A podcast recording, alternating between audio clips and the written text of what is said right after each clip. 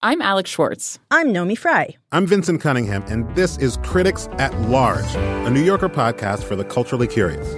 Each week, we're going to talk about a big idea that's showing up across the cultural landscape, and we'll trace it through all the mediums we love books, movies, television, music, art. And I always want to talk about celebrity gossip, too. Of course. We hope you'll join us for new episodes each Thursday. Follow Critics at Large today, wherever you get podcasts.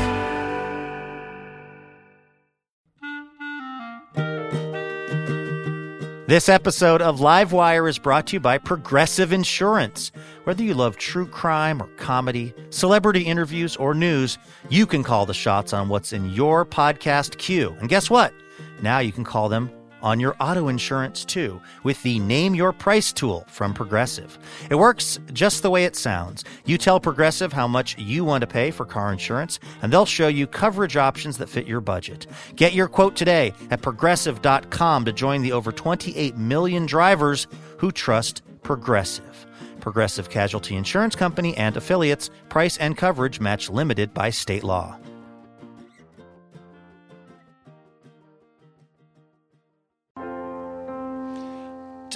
The sun go down on me. That's right. Don't let the sun go down on this day without renewing your subscription to Alaska Public Radio. If you are a fan of this program, pick up the phone and tell us how much you enjoy the show by making a donation to this public radio station.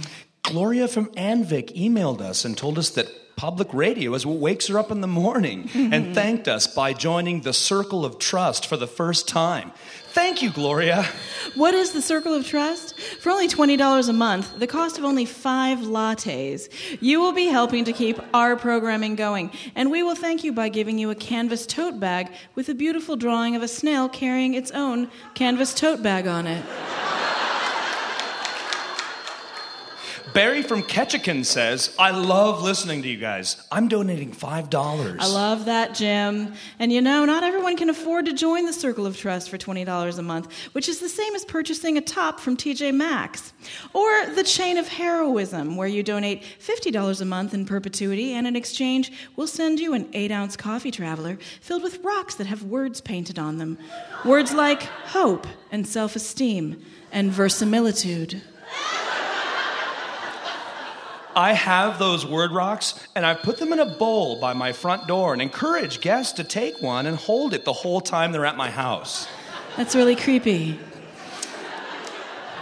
A person who identifies himself as the truck has joined the Circle of Trust and says, Keep on TC being Alaska Public Radio.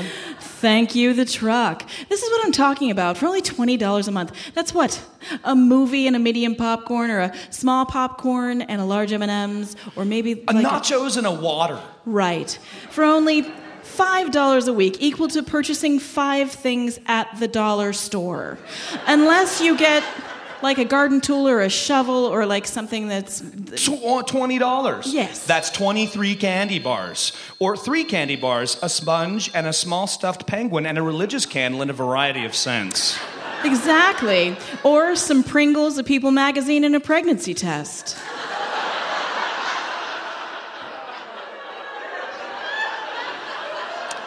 How's it going, Destiny? Oh, you know, it's it's Wednesday.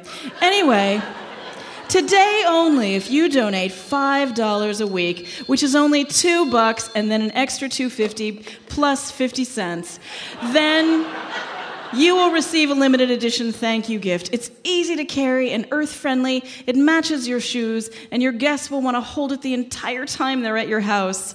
It's it's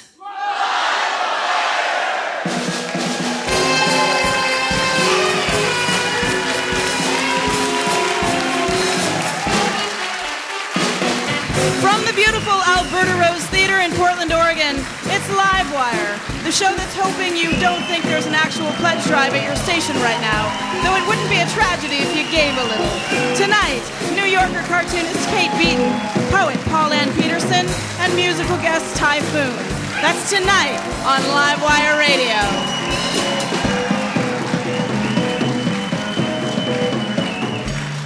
Welcome to the show, everybody. I'm your host, Courtenay Hameister. And you also have comedy from Faces for Radio Theater to look forward to. Poet Scott Poole with What I Learned Tonight, wherein Scott sits in our audience and in just one hour, the amount of time it took William Faulkner to fall over backwards off his porch with a mint julep, he writes a poem that encompasses everything he's learned during the course of the show, and of course, music from our house band, Ralph Huntley and the Mutton Chops.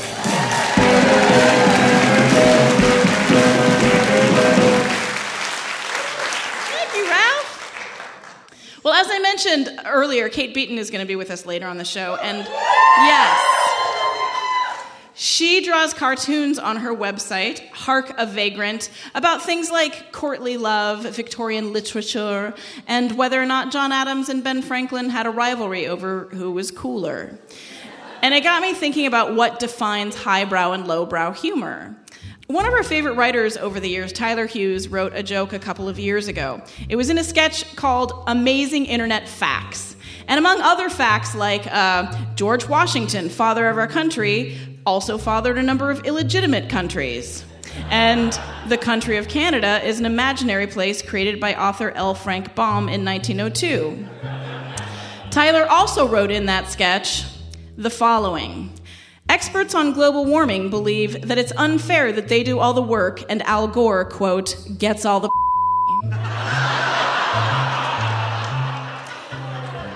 now, aside from sending us into a 20 minute discussion of every possible replacement for a word referring directly or indirectly to ladies' tender bits, um, it also sent us into a debate about highbrow and lowbrow humor. Uh, one of our producers said she didn't like it when we went lowbrow, but I argued that the joke was actually highbrow because it was a smart joke, I thought. It played with listeners' expectations of the value systems of global warming experts. Are they in it to save the earth? No, they're not. They're in it for all the hot, hot ladies in the environmental and sustainable agriculture fields. And it also presupposed that our well informed listeners were used to hearing the phrase experts on global warming believe, followed by something with a bit more gravitas than whining about who's getting the most action. But it didn't matter. The joke wasn't her taste, and you can't ever convince someone that her taste is wrong. I once had a completely pointless hour long discussion with someone who was trying to convince me that I actually enjoyed the film Green Card. It's like telling someone who hates Brussels sprouts that they're wrong. There's no wrong or right when it comes to taste, although he was wrong for liking Green Card. That was a horrible movie.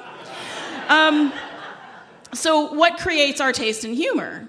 Uh, there was a 2010 article entitled Comedy Taste Highbrow, Lowbrow Comedy and Cultural Capital, published at the University of Antwerp, Comedy Central.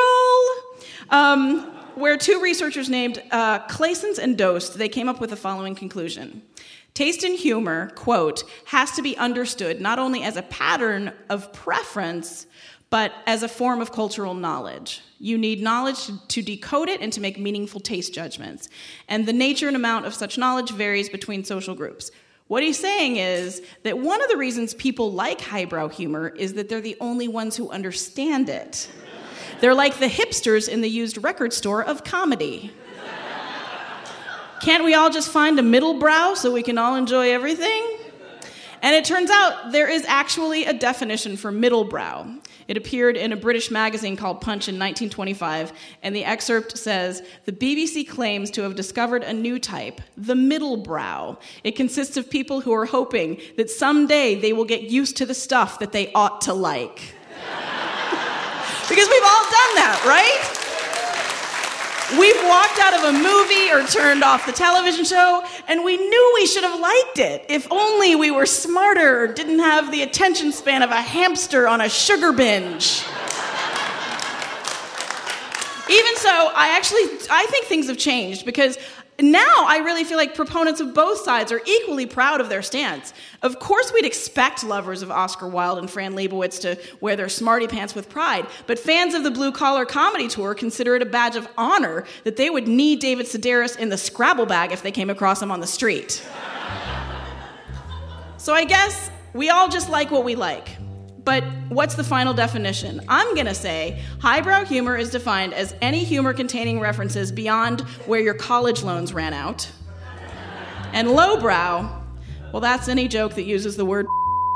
that was really easy.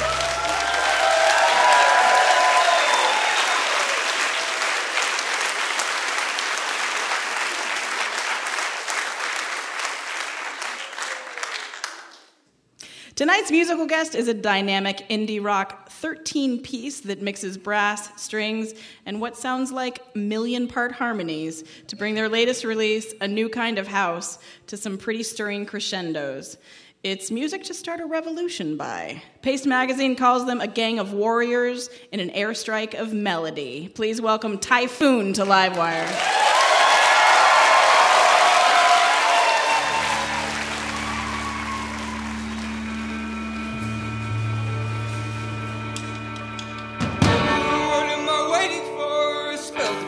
Be for it to be broken. At the very last, someone goes through my past, comes spin wide open. Oh, if I bandage my eyes, will you press in my hand a small, simple token? I was born deaf for us, you've never spoken.